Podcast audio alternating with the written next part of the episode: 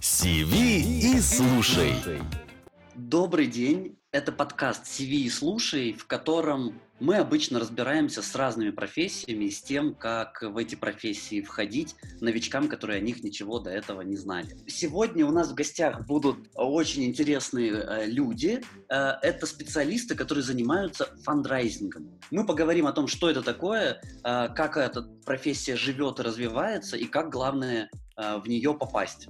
В гостях у нас сегодня Лада Симачева, фандрайзер, которая много работала в благотворительных фондах, привлекала средства, а сейчас занимается фандрайзингом в образовательных учреждениях. Лада, здравствуйте. Здравствуйте, всем привет. Очень приятно быть тут. Очень приятно, нам тоже, Лада. И Анастасия Тришкина, руководитель онлайн-фандрайзинга фонда Константина Хабенского. Анастасия работала в коммерческом секторе и вот только несколько лет назад перешла в благотворительность, и мы сегодня обязательно поговорим о том, чем различаются эти секторы. Анастасия, здравствуйте. Добрый день, рада быть с вами. Особенно приятно, что а, я сегодня выступаю вместе с Ладой. Лада, привет. Привет, привет, Настя. Все, я передаю слово Рамилю, э, и мы с вами дальше идем по вопросу. Да, коллеги, спасибо, что пришли к нам на подкаст. Давайте начнем с такого вопроса. Вообще, как вы начали заниматься фандрайзингом и, в принципе, как понять, что это ваше призвание? Такой вот простой вопрос. Ладно, начнем с вас. Да, давайте я начну. Всем привет еще раз. Я э, занималась долгое время фандрайзингом э, в Всемирном фонде дикой природы WWF России и затем э, работала в фонде Дом Роланда Макдональда. И сейчас, в недавнего времени, дол- долго достаточно занималась фандрайзингом в Российской экономической школе, не только фандрайзингом, но и работой с выпускниками. И часть моей работы заключалась и в фандрайзинге для Российской экономической школы. Давайте начнем, наверное, с э, определения вообще, что такое фандрайзинг. Сегодня, буквально сегодня оно попалось мне а, на глаза, так уж случилось. А, я прочитаю, и, может быть, это тоже натолкнет нас на какие-то мысли. Фандрайзинг — это создание и развитие отношений между донором и некоммерческой организацией, целью обеспечения устойчивости этой организации. Я сейчас, точнее, не говорю, что это истина, но в целом похоже на ту деятельность, о которой мы будем сегодня говорить. Я э, пришла, в, пришла к этому еще в 2012 году, когда попала в Всемирный фонд дикой природы, э, в ВВФ России. Ничего про фандрайзинг я не знала, я не знала, что он существует, э, не знала, зачем он нужен, и про фонд тоже знала довольно мало, кроме, наверное, дикой природы. А, но э, с течением совершенно небольшого времени я попала, собственно, в э, отдел по работе со сторонниками ВВФ России. А сторонники — это те люди, которые финансово поддерживают фонд дикой природы. И начала с ними работать. И, скажем так, с Настей мы тоже познакомились еще в тот период. Настя пришла тоже устраиваться в ВВФ э, в пару, скажем так, ко мне, на работу, мы с ней нашли друг друга в тот момент, но, к сожалению, наша совместная работа не сложилась по разным причинам, но мы с Настей остаемся на связи и всячески морально поддерживаем друг друга уже много лет. Передаю ей слово, как она пришла к этому, как все это было. Настя. Да, да, спасибо большое. Ну, вот, собственно говоря, наверное, а, Лада как раз начала рассказывать э, этап моего вхождения в профессию фандрайзера. А, с нее, с нее, на самом деле, со знакомства с Ладой, наверное, оно и началось, э, потому что до этого я работала очень долго в разных коммерческих структурах, а, и решив э, в один прекрасный момент сменить кардинально какую-то сферу деятельности, вот как раз-таки случайно попала к, на собеседование к Ладе, и э, в этот момент, наверное, я и заинтересовалась. Мне, мне было, во-первых, интересно э, слушать про то, что такое, в принципе, там, благотворительность в нашей стране, да, а, в частности, там, подход Лады к этой истории, ко всей. И вот как раз-таки методом таких поисков а, нашла текущую, текущую свою работу, которой вот уже более двух лет нахожусь и радуюсь. Вот, вот наверное, такое становление было, да. Спасибо. Скажите мне сразу тогда, Анастасия, вот у меня вопрос, который у меня лично прямо вот крутится в голове. Нужно ли в этой сфере чувствовать желание помогать людям? Потому что очень часто профессии у нас разделяются на призвание и вот то самое, знаете, зарабатывание, ремесло. Вот насколько здесь важно и как много людей вообще э, хочет помогать людям, а какие- какие-то люди, может быть, вообще просто приходят и видят в этом обычную профессию с работой с э, 10 до 7 и вот э, какой-то зарплатой, которую можно повышать. Имеет ли Ну- здесь значение желание быть э, полезным окружающим? Мгм. Смотрите, ну, по поводу работы с, э, до 19 часов в семьи мы, наверное, с Ладой попозже немножко расскажем поподробнее, как это все происходит в действительности.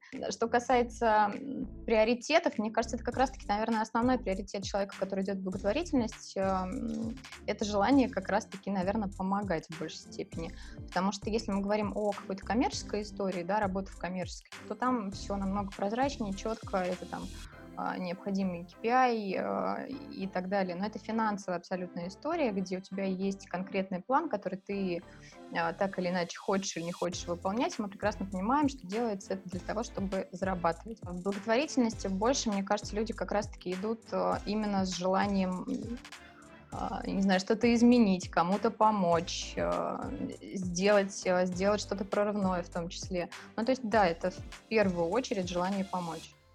То есть у вас нет KPI? Я правильно... Я, конечно, выхватил кусок, но у вас нет работы KPI? Как, как такового KPI в работе, наверное, нет. Я не знаю, Лада, может, меня поправит. А, Я и добавлю, и немножко, наверное, не- соглашусь э, с Настей насчет KPI.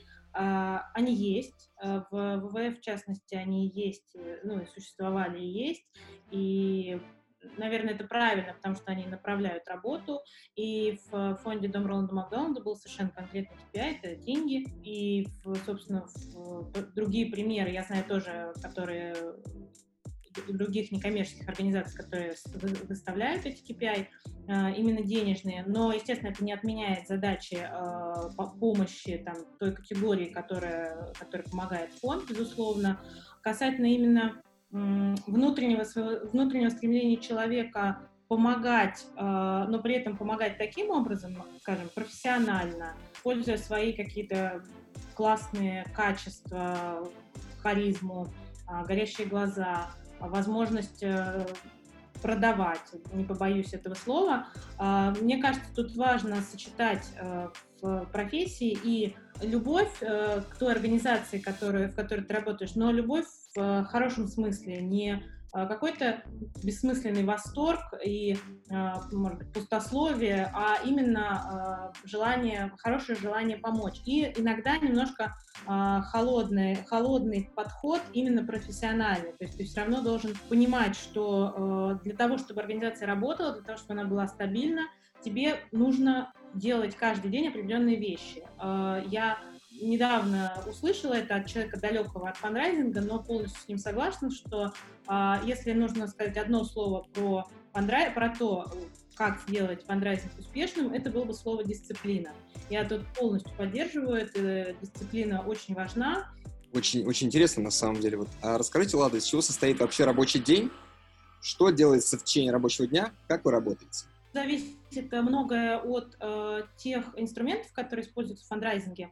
А, когда, собственно, я еще только начинала эту работу почти 10 лет назад, а, были одни инструменты. Да, тогда уже появились email-рассылки, а, и какие-то уже да, онлайн-инструменты, но в целом многое базировалось и на а, совершенно личном общении с а, донорами, со сторонниками, на личных переговорах, а, то есть, э, ну, была, скажем так, одна линия. Примерно как раз в тот момент появилась возможность э, делать пожертвования с банковских карт, и вообще широкое распространение получили банковские карты, широкое распространение получили регулярные платежи, регулярные пожертвования, если вы знаете эти моменты, когда каждый месяц э, в поддержку того или иного фонда списывается определенная небольшая сумма денег. А, Я всегда полностью топлю за этот э, способ и вообще за эту системную такой системный подход, потому что это, это позволяет э, и человеку э, быть ответственным в нашем сумасшедшем мире, и в то же время организация видит, что за ней стоят люди, и они не бросят ее единожды сделав пожертвование. На, на самом деле все было весь день состоял из того, чтобы привлечь как можно больше людей к деятельности фонда и вдохновить их э, на то, чтобы сделать пожертвование. а, это был вот часть моей работы. И поиск партнеров, и написание рассылок, и а, рассказ о проектах в каком-то доступном а, варианте. Можно Мы... я пока задам прям уточняющий вопрос, и потом да? мы Анастасии передадим слово? То есть правильно я понимаю, что эта работа очень похожа на работу пиарщика? То есть вам нужно иметь много связей, много искать новые связи, заниматься общением с людьми, постоянно быть э, в каком-то информационном потоке для того, чтобы передавать людям информацию о том, э, что ваша организация нуждается вот в этих вот донорах. Я еще хочу чуть позднее спросить у вас об этом, но пока скажите, похоже ли это на, на работу пиарщика, а если нет, то начни. Ну, скажем так, фандрайзер может э, выполнять работу пиарщика тоже, я так думаю, но очень хорошо, когда в фонде есть свой собственный пиарщик, и это ложится на его плечи. То есть все равно, прежде чем делать пожертвование, человек должен узнать про а, фонд, про деятельность а, проекта побольше. Естественно, что эти задачи решает, как правило, пиар. А потом уже, да, хотя бы чуть-чуть узнав про деятельность, э, человек готов переходить к тому, чтобы пожертвовать. И то не сразу, да, его тоже нужно провести по определенному пути. А на что похожа профессия, не могу сказать. У меня в жизни были разные а, мысли, разные, разная фрустрация на эту тему. Иногда мне казалось, что а, с моей работой может справиться человек базового уровня, вышедший из школы, вот, и иногда кажется, что нет такого, чего бы не смогли коллеги и э, по фандрайзингу, коллеги из благотворительных фондов, по-разному получается. И, если честно, из-за того, что есть совершенно определенная цель помочь э, конкретным людям, да, и часто она горящая, организация подгоняет фандрайзера, чтобы это сделать, то приходится выполнять разные роли, просто чтобы эту цель сейчас решить. Да? Мы не всегда можем спланировать э, те нужды, которые будут стоять за некоммерческой организацией. Вот такая действительность. Классно, спасибо. Анастасия, давайте, э, пожалуйста, ответьте тоже нам, а, из чего состоит ваш день? Вот этот вопрос, который задал Рамиль. Из чего состоит день, из чего состоит работа? То есть, что у вас повторяется от раза к разу? Ну, ничего, наверное, не повторяется от раза к разу. Это всегда бывает а, абсолютно уникальный день, и каждый день он новый, и каждый день новые задачи. И чаще всего они, на самом деле, сильно отличаются от того, что ты планируешь делать в течение а, определенного дня потому что профессия в том числе диктует. Ну, у меня на самом деле больше идет, наверное, история как раз-таки обратная, потому что я занимаюсь офлайн фандрайзингом, это как раз все, а, все, что вне онлайна, это и работа с а, частными донорами, это и работа с а, там, крупными корпорациями, бизнес-партнерами и так далее, в том числе там всевозможные фандрайзинговые мероприятия. Если говорить о там, докризисной истории, да, то, наверное, в большей степени, да, это непосредственно общение. Общения всегда очень много, это встречи, Э, живые, по телефону, в, в любом формате. Ну, то есть это в большей степени всегда идет общение. Вот э, у меня тоже вопрос. А если, а, собственно говоря, донор — это компания, то с кем именно из компании вы общаетесь? Это первый вопрос. И вот те самые частные лица, э, кто это чаще всего? Очень интересно. Частные лица на самом деле разные э, абсолютно бывают, да, есть, есть, как правило, а, там какие-то устойчивые люди, которые давно с фондом, которые следят за его деятельностью, которые, в принципе, предрасположены и лояльны к фонду, к тому или иному а с ними, как правило, одна коммуникация выстраивается. Ну, то есть это еще такая немножечко тонкая психологическая работа. Ты выстраиваешь с разными донорами, донорами отношения абсолютно по-разному.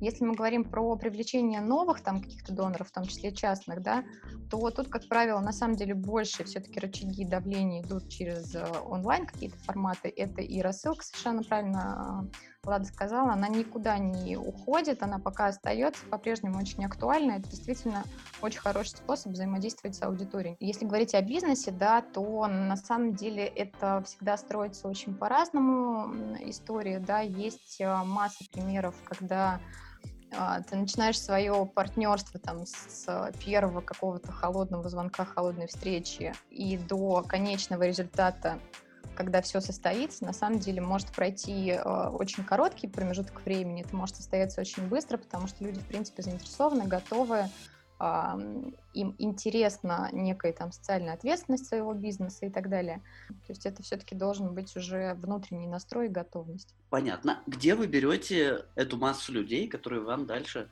нужно довести до фонда? Вы не поверите, но на самом деле масса людей берется э, как, как и везде, мне кажется. Это, опять же таки, это может быть входящая история, потому что, несмотря на то, что вот честно могу признаться, допустим, когда ты приходишь на там любую встречу, вне зависимости какая-то аудитория, начиная от э, там школьников, заканчивая крупными предпринимателями, тебе приходится, не приходится, но тем не менее, тебе нужно объяснить, что такое фандрайзинг потому что пока в нашей стране это, ну, такое слово загадочное немножечко. Поэтому, на самом деле, люди по-разному. Они иногда приходят сами, потому что они следят, и вот за последние, по крайней мере, два года я, например, вижу тенденцию к тому, что а, люди больше вовлечены в эту историю, в том числе и бизнес больше вовлечен в эту историю, они начинают задумываться уже о том, что а, круто помогать не просто там разово а какой-то фиксированной суммы помощи, но круто помогать системно, круто помогать э, с каким-то проектом интересным, чтобы это было. Но такое вин-вин сотрудничество не, не только сиюминутно закрыл э, и сделал вроде как себе хорошо, но и при этом а, тоже какой-то выхлоп, в том числе и для бизнеса, может быть. Отлично, спасибо. Да, вот мы сейчас задели тему а, того, каким навыком надо обладать. Я так понимаю, я имею в виду ваше чувство сострадания, так сказать, да, ну, мотивирует вас заниматься этим. Но есть ли еще какие-то качества, которые стоит подчеркнуть? Да, абсолютно точно. Я в силу вот э, нынешней работы много общаюсь с математиками и экономистами, они немного другие люди, нежели фандрайзеры. То есть, еще раз, у меня было такое убеждение, что фандрайзером может стать практически каждый, потому что каждый может разговаривать с людьми, каждый может писать письма. Сейчас, в нашу эпоху, каждый э, владеет так или иначе какими-то а, digital-инструментами, в принципе, все могло бы получиться. А, но вот глядя на, может быть, на каких-то коллег, которые действительно обладают техническими компетенциями, которыми я никогда не смогу обладать, а, но коммуникация у них немножко на другом уровне. Они э, заняты своими какими-то внутренними переживаниями. Все-таки фандрайзер должен быть человеком э, открытым, человеком общительным, э, искренне э, слушающим, искренне переживающим за доноров, в хорошем смысле, относясь к нему с любовью, с заботой, пытаясь э, сделать так, чтобы человек захотел еще поддержать эту организацию а, и остался на какое-то продолжительное время. Я думаю, что здесь все со мной согласятся, что дают э, все-таки деньги, жертвуют именно а, людям. А, то есть, э, как правило, фандрайзер, я уже говорила, это лицо организации при запросов денежных. И э, во многом эти личные взаимоотношения, они переходят и в успех фандрайзера. Настя, может, ты добавишь? Я тоже, наверное, соглашусь э, с умением в первую очередь коммуницировать, да, потому что это общение с абсолютно разными людьми. Это э, не всегда бывает положительное общение в том числе, да, потому что все люди абсолютно разные, и это тоже ну, важно и нужно понимать, что а, если человек как-то не так реагирует там, на другом конце телефона, например, не значит, что он плохой, да, он может быть просто по тем или иным причинам не готов. И это нормально. Ну, то есть нет такого понятия, что если человек не занимается благотворительностью, то с ним что-то не так.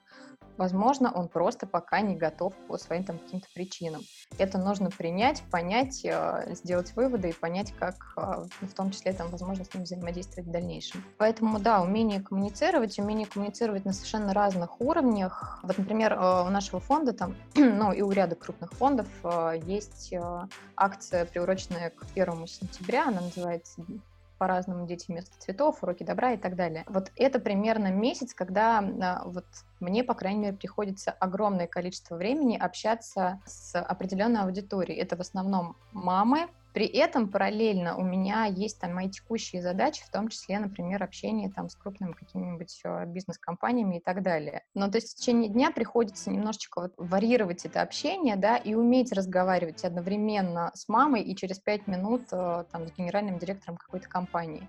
При этом, как мы понимаем, да, диалог будет строиться абсолютно по-разному. И вот эта вот перестройка в том числе быстрая, э, это вот такой хороший, ценный навык, и он совершенно точно пригодится. Во всех остальных историях, мне кажется, это, в принципе, такая многозадачность, э, и при этом, ну, как мне кажется, да, вот тут нужно просто принять, что ты не во всех сферах э, можешь быть одинаково хороша, например, да, там, ты можешь э, абсолютно не понимать, как строится пиар, ну, условно говоря, абсолютно не понимать, как строится пиар, но при этом там в текущей деятельности у тебя будет какая-то задача, где тебе придется с этим столкнуться. И тут вопрос, наверное, открытости, дисциплины и умения в том числе быстро сориентироваться в этом вопросе, да, и понять, а, как можно его закрыть. Вот эти, мне кажется, два навыка таких, они, ну, по крайней мере, для меня ключевые и важные. Классно, спасибо вам большое. Я очень сейчас так э, сухо э, попробую суммировать, и э, мне кажется, что все-таки фандрайзер — это продажник и продюсер.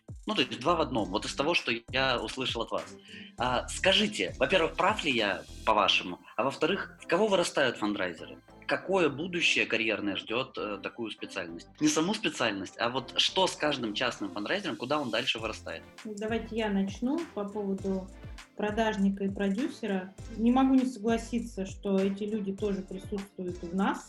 Они где-то там зашиты, но это не единственные люди, есть и другие, потому что, да, в какой-то момент э, ты должен быть, может быть, чуть-чуть должен под подталкивать донора к пожертвованию чуть-чуть мягко, с эмоциональным интеллектом, со всей мудростью. Когда-то ты должен быть продюсером и э, проводить э, в моей практике были гольф-турниры э, огромные, да, по сути, это создание мероприятий, это какое-то и общение со звездами в том числе было, то есть это тоже такие навыки, и, наверное, каждый человек, который проводит мероприятие, знает, что что-то может пойти не так в любой момент, совершенно не то, что ты планировал. То есть продюсеры здесь тоже есть. У кого вырастают? С ростом, наверное, сложновато. Я, как человек, ушедший в другую сферу, э, пока не нашла для себя какого-то роста в фандрайзинге, а, безотносительно руководства другими фандрайзерами, да, и принятия на себя еще каких-то больших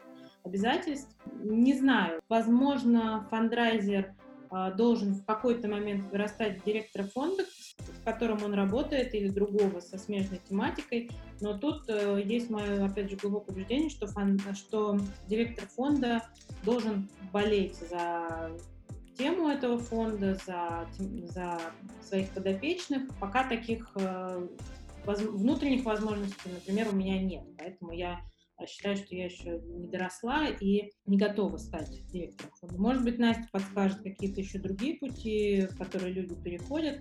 Я этот вопрос решила пока переходом в другую сферу. Да, тут я, наверное, соглашусь с тобой, потому что как такового роста, ну, пока, да, действительно, его сложно спрогнозировать, да, потому что все-таки благотворительность немножечко еще и по-другому развивается, да, если там а, даже пару лет назад, а, в принципе, не было даже никаких информационных ресурсов там для того же юного фандрайзера, где можно подчеркнуть какие-то какие новости, что это такое вообще в принципе, да, какие-то там пути, э, рычаги и как вообще строится профессия, да, то сейчас такие, в принципе, ресурсы появляются, в том числе там в информационном поле, их э, достаточное количество, и э, они ну, довольно-таки неплохие, на самом деле, для изучения информации. В принципе, ее достаточно. Нет у нас, конечно, никакой пока образовательной истории, там, ну, хорошая образовательная история. А, есть там пару удачных примеров, которые начинают как-то существовать. Поэтому, мне кажется, отсюда и в том числе отсутствие какого-то такого вот прям, ну, четкого, как в коммерческой структуре, например, карьерного роста по позициям, да. Единственное, конечно, там разные благотворительные фонды а, немножечко по-разному выстраивают структуру фандрайзинга в том числе, да, и где-то это несколько человек, которые занимаются там разными направлениями, кто-то занимается там онлайн-историями, кто-то офлайн, кто-то работает с крупными донорами, кто-то работает работает частными донорами, кто-то работает там с акциями, например, юридическими лицами. Это, как правило, там разные люди, да, плюс там директор по фандрайзингу, который выстраивает в том числе там системную работу фандрайзинга в фонде. Вот если мы говорим про такой путь э, благотворительного фонда, то там, наверное, более-менее, по крайней мере, есть рост, да, потому что новичок может прийти на там, начальный, ну, начальный уровень фандрайзинга какого-то, да, и постепенно как-то расти в этой э, истории. Там, естественно, будет увеличиваться и там, количество поставленных задач, э, и навыки человеческие, тоже это все будет расти. Но, наверное, апогеем в этой, э, в этой структуре будет директор фандрайзинга. По поводу директора фонда я, наверное, соглашусь да, с Ладой. В моем личном представлении тоже это все-таки не из фандрайзинга должен человек вырастать. Э, это должен быть немножко другой человек с э, другой вовлеченностью, другими компетенциями. Что касается перехода в работы в другую сферу, то да, несмотря на то, что, в принципе, а, мы говорим о том, что фандрайзер — это человек, который такой, ну, многозадачный и может, в принципе, и там, и там, и там, и там, но мы прекрасно понимаем, да, что вот действительно, там, если брать, допустим, тот же пиар, да, то мы закрываем какую-то конкретную задачу, которую нужно решить здесь и сейчас. Это ни в коем случае не означает, что после решения этой задачи я стала крутым специалистом э, пиара. Совершенно точно нет. Э, для этого нужны совершенно а, больше времени, годы а, обучения и так далее. И все-таки сколько э, обычно людей в команде у фандрайзера, если уже говорить про работу фондов?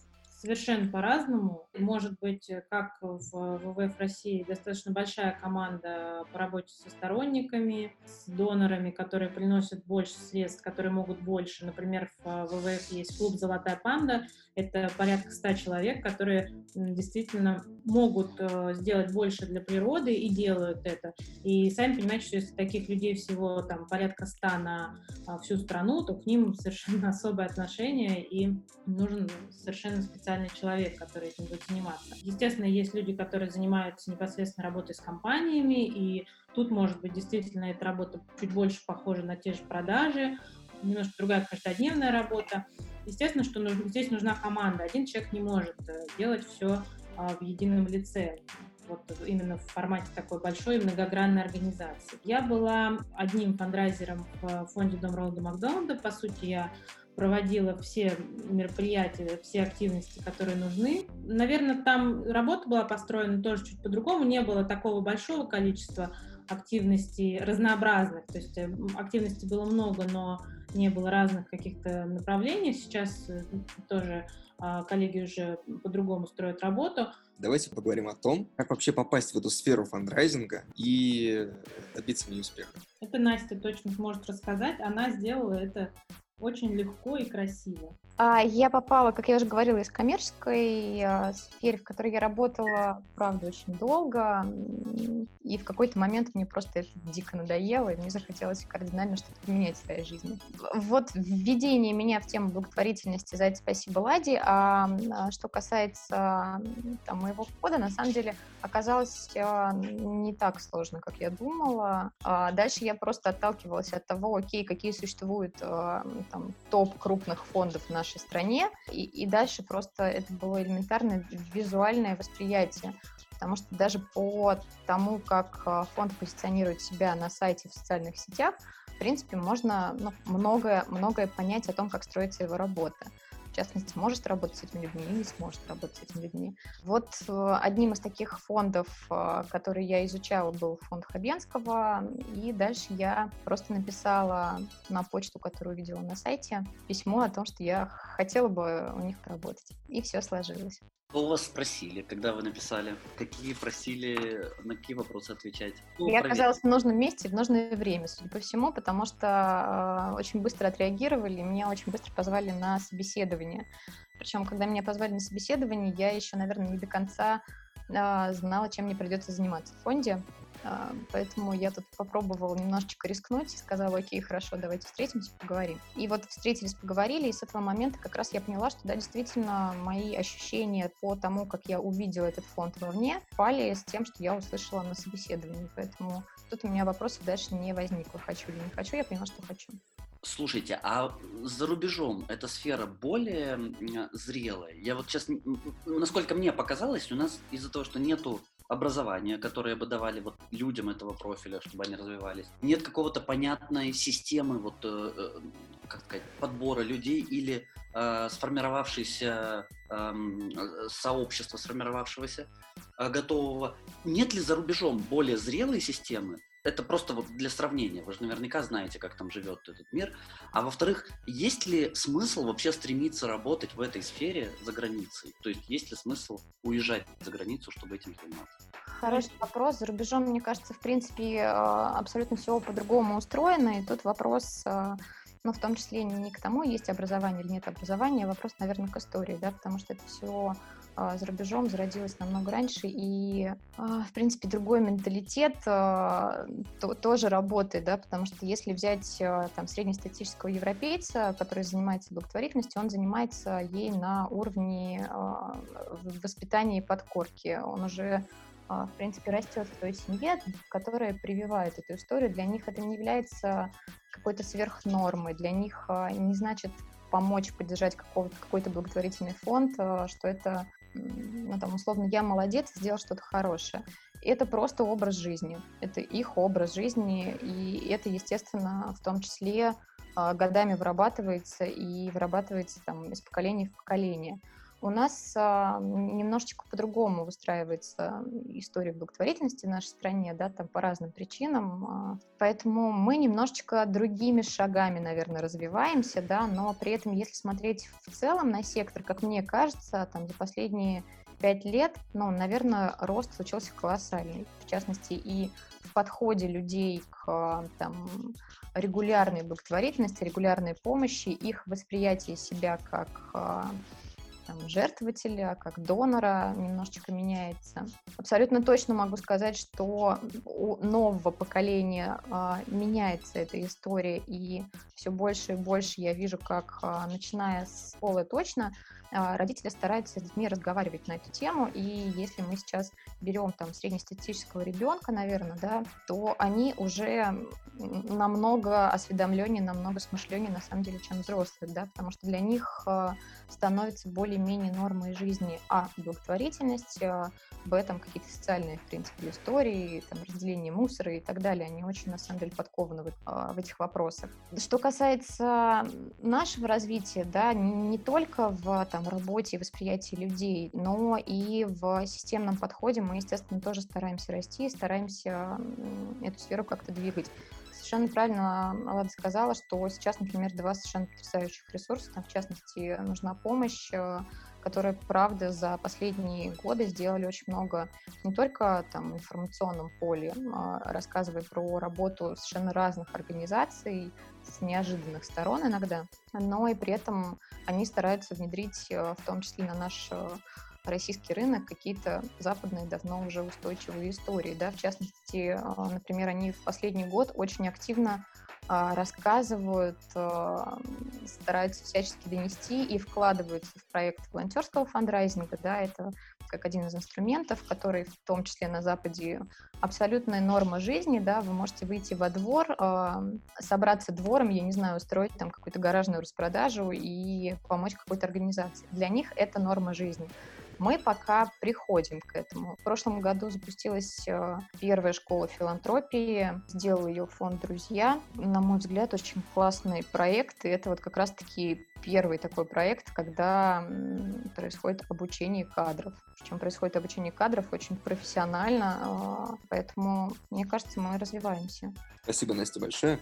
У нас э, в подкасте есть рубрика имени Дудя, так сказать, заработной платы, собственно говоря, вы уже догадались. А сколько может зарабатывать фандрайзер на начальном этапе и, скажем так, когда он уже стал директором фандрайзинга? На что можно рассчитывать юным соискателям, так сказать, и людям, которые хотят в эту профессию? Ну, э, тут э, такая история, да, мы понимаем, что может быть э, маленький фонд, состоящий там из совершенно маленького количества людей, а зачастую и людей, которые совмещают в себе множество должностей, и да, таким фондом, наверное, в первую очередь нужен фандрайзер, поэтому начало может быть там от самой минимальной зарплаты. Ну, э, из того, что я видела на московском рынке, да, это порядка 30-40 а, тысяч рублей. А при этом ожидается не уровень джуниор, там, не уровень совсем новичка, да, все-таки, наверное, человека с какими-то базовыми навыками, если не фандрайзера, то хотя бы работы в какой-то сфере до этого. До какого момента можно вырасти, наверное, мне сложно сказать. Совершенно разные есть и примеры, как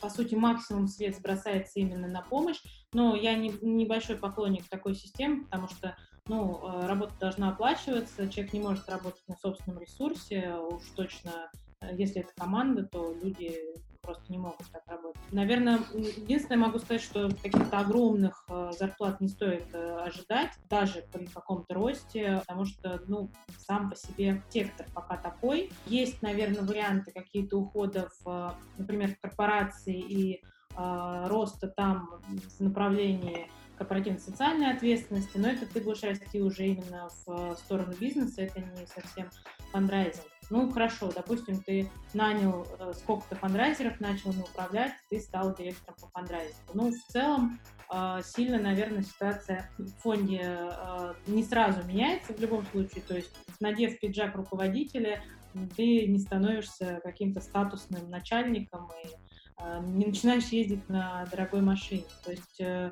Наверное, порог не очень, верхний порог не очень высокий, здесь нет каких-то больших денег в России пока. Такой ответ, может быть, Настя даст еще хоть более конкретный. Конкретно, наверное, более не дам. Действительно, все зависит от uh, того, про, в принципе, про, про какую организацию мы говорим, да, потому что, естественно, уровень там, заработных плат uh, в любой, мне кажется, сфере, московской и региональной, сильно отличается, да, работа благотворительной организации не исключение из этого правила. Естественно, если мы говорим о там, регионах, то ну, это, наверное, на порядок ниже, чем по Москве и Московской области.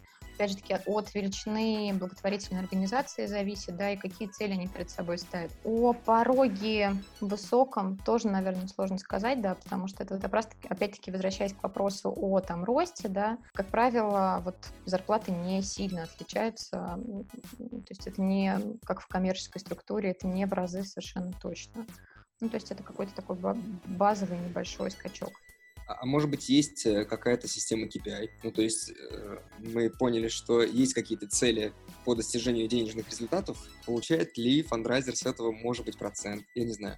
Что-то в этом роде. Вы знаете, мне кажется, я года, наверное, два назад э, натолкнулась на пару статей, когда этот вопрос очень активно поднимался, в том числе там в филантропии, про который Лада говорила. Это, на самом деле, правда, очень классное интернет-издание где в том числе часто очень профессиональные вопросы обсуждают, в принципе, в благотворительности. Вот там как раз поднимался вопрос про сколько, а, должен получать фандрайзер, да, и, б, должен ли он получать некий процент от там, тех средств, которые он привлек. И вот однозначный ответ был нет по совершенно разным причинам. И тут я, наверное, соглашусь вот как раз-таки с людьми, которых опрашивали. Мне кажется, что нет, не должен. Почему? Ну, я добавлю, вообще ассоциация фандрайзеров такая есть, давно уже гласит, э, что фандрайзер э, не может получать процент за свою работу, он может получать только ну, фиксированный оклад. Это не продажи, когда ты чем больше продал, тем больше, тем больше получил. А тут есть э, две такие причины. А, первое – это то, что если человек знает, что он условно получит 10% от 10 привлеченных миллионов, он может каким-то образом постараться повлиять на донора, в том числе, плохое слово, запрещенными методами, но сказать о проекте что-то такое, чего на, чего на самом деле не будет. Или пообещать какие-то вещи, которые, опять же, ну, которые просто не состоятся. Да? Тут есть, конечно, такие тонкие критические моменты, сами понимаем, да, все люди разные, если фонды и э, фандрайзеры будут обладать таким инструментом, как комиссия, э, каждый может истолковать это в свою сторону, у каждого свои этические нормы могут быть. И вторая причина, которая для меня очень понятна, я считаю, что в фандрайзинге участвует не один человек. В фандрайзинге участвует организация, и это правильно. А, если э, фонд, некоммерческая организация признают, что, они, что это их а, способ э, существования, это фандрайзинг, это привлечение средств, то, по сути, каждый человек э, в фонде должен ну, так или иначе фандрайзить, э, насколько он может, да, на своем каком-то уровне. Это не значит, что он должен просить средства у каждого встречного и поперечного, но он должен создавать правильный посыл, нести эту миссию, нести ценности. А, и таким образом мы должны понимать, что то, что а, фонд а, пришел какой-то человек и уже пожертвовал средства, пусть мне как фандрайзер, это не моя личная заслуга, не, возможно, не мои какие-то профессиональные качества. А, вероятнее всего, до этого он услышал про фонд по, например, по телевизору или в интернете, а это заслуга пиарщика. Он услышал о программе, которую создал программный а, менеджер или программный директор фонда, тот, собственно, человек, который рассказал о проблеме правильно, да, что есть такая проблема, ее никто не решил, давайте мы ее решим, она вот такая, то есть донес ее до какого-то массового слушателя. Ну, то есть есть как бы такая вот, э, для меня, во всяком случае, понятная уверенность, что нет, скорее всего, так, так дело не пойдет. Должны быть какие-то другие стимулы, это другой вопрос а, для фандрайзера. Классный ответ, спасибо, Лада. Ну, в смысле, классный, действительно понятный и убедительный. А, Анастасия, вы упомянули какое-то издание, но вы его не назвали. А, я правильно понимаю, что это какое-то специ... специализированное издание? И раз уж э, я задал этот вопрос, то я его и продолжу. Можете ли вы назвать ресурсы, в которых человек бы мог погрузиться в тему? Может быть, это газеты, группы в Facebook, если есть что-то похожее, может быть, это чьи-то блоги или люди, которые освещают тему. Может быть, это просто книги, в которых можно прочитать о теме. Да, тут, наверное, я э, вернусь как раз к предыдущему вопросу, да, потому что так или иначе в разных э, предыдущих вопросах звучал этот ответ, да, и, ну, по крайней мере, для меня а, Сейчас существует, наверное, два таких ключевых места, за которыми я активно слежу. Это а, действительно интернет-издание онлайн-журнал «Филантроп», который более такой профессиональный в моем представлении, рассказывает про благотворительный сектор. Плюс там всегда очень качественные материалы, и в том числе можно с разных сторон, наверное, изучить какие-то вопросы. И нужна помощь, э, про которую мы говорили уже неоднократно. Я по-прежнему э, повторю эту историю, да, что я считаю, что э, на сегодняшний день действительно ребята большие молодцы, и они развиваются в очень правильном направлении, и это ресурс, который может быть полезен как новичкам, которые интересуются фандрайзером, хотят стать, как а, обыкновенному человеку, которому хочется немножечко погрузиться, да, и посмотреть, какие, в принципе, в нашей стране существуют проблемы, какие фонды их решают. Они тоже там найдут ответ на эти вопросы.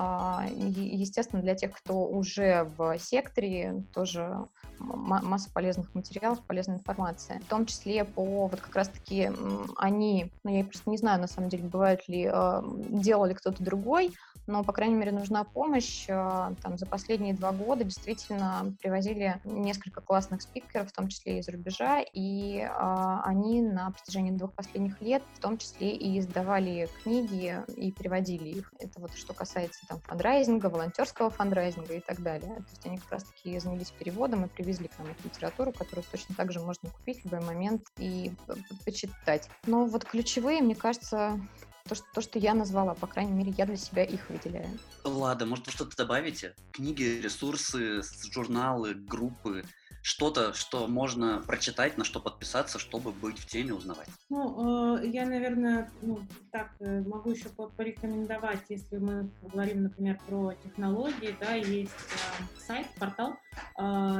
социальных технологий, они говорят больше о технологиях онлайн, о базах данных, о каких-то современных методах, да, по большей части. Не всегда это именно про то, как нафандрайзить, но это про то, как сделать какой-то конкретный фандрайзинговый инструмент правильным, да, с точки зрения а, технологии. Честно, ну вот и Настя права, нет такого места, заходишь, как стать фандрайзером.ру, и там-то ты узнаешь истину. Ну, к сожалению, или, может к счастью, такого места нет. Я бы скорее посоветовала исходить из э, той задачи, которая стоит перед фандрайзером, не абстрактная, найти столько-то средств, какие-то сроки, да, такие задачи тоже ставятся, а по работе с конкретной аудиторией, потому что а, в любом случае, да, это здравая мысль а, сначала определиться там плюс-минус хотя бы с а, тем, кому ты идешь а, с просьбой о средствах, и потом уже каким образом ты будешь это делать. Единственное, что я еще хочу сказать в эту же тему, что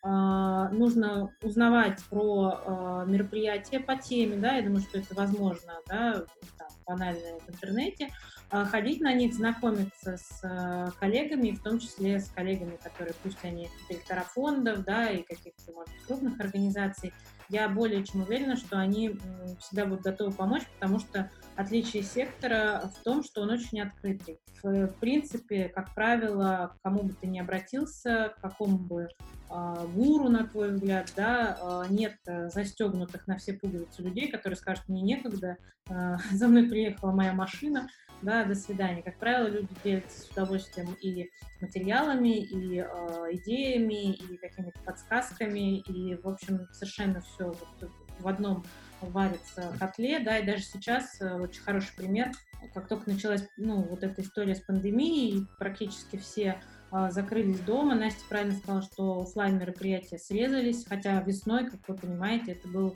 э, такой, ну, плановые какие-то мероприятия у фондов, это нормально. И тут же большинство, ну, не большинство, а достаточно много фондов, которые э, и заточены под эту работу, и, может быть, так, от, от себя как бы это сделали.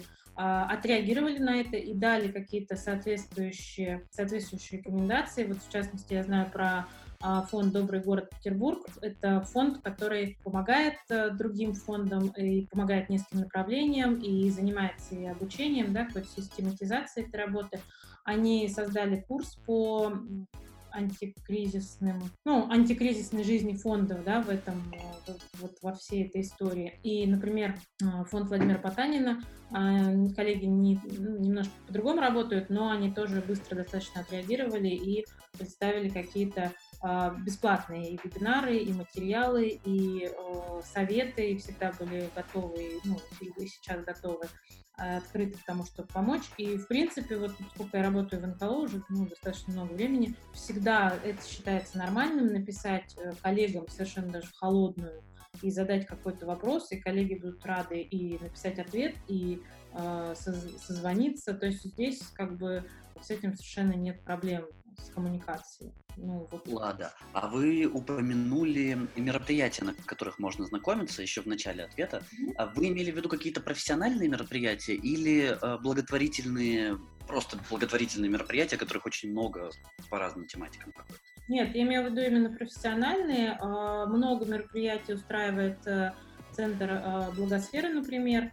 А, можно зайти к ним и посмотреть. А, есть а, большой очень проект Добро Mail.ru, который, собственно, да, исходя из названия, в сотрудничестве с Mail.ru создан, и сам Mail.ru как корпорация и проект Добро Mail.ru в частности сделали очень много, чтобы люди смогли общаться и узнавать больше о правильной помощи, о системной помощи, о фондах и так далее.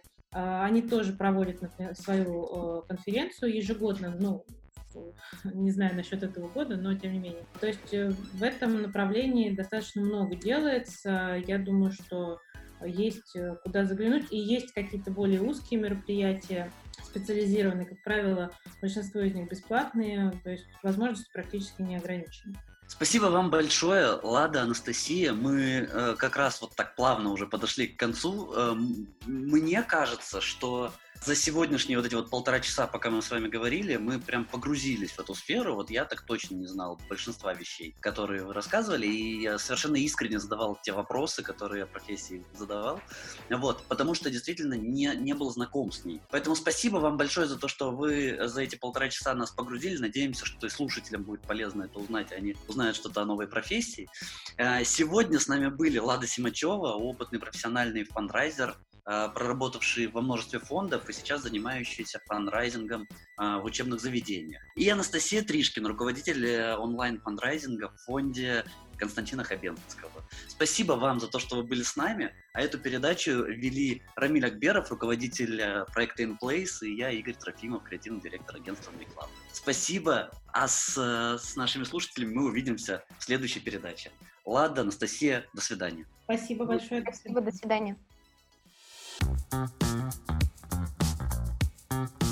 Сиви и слушай.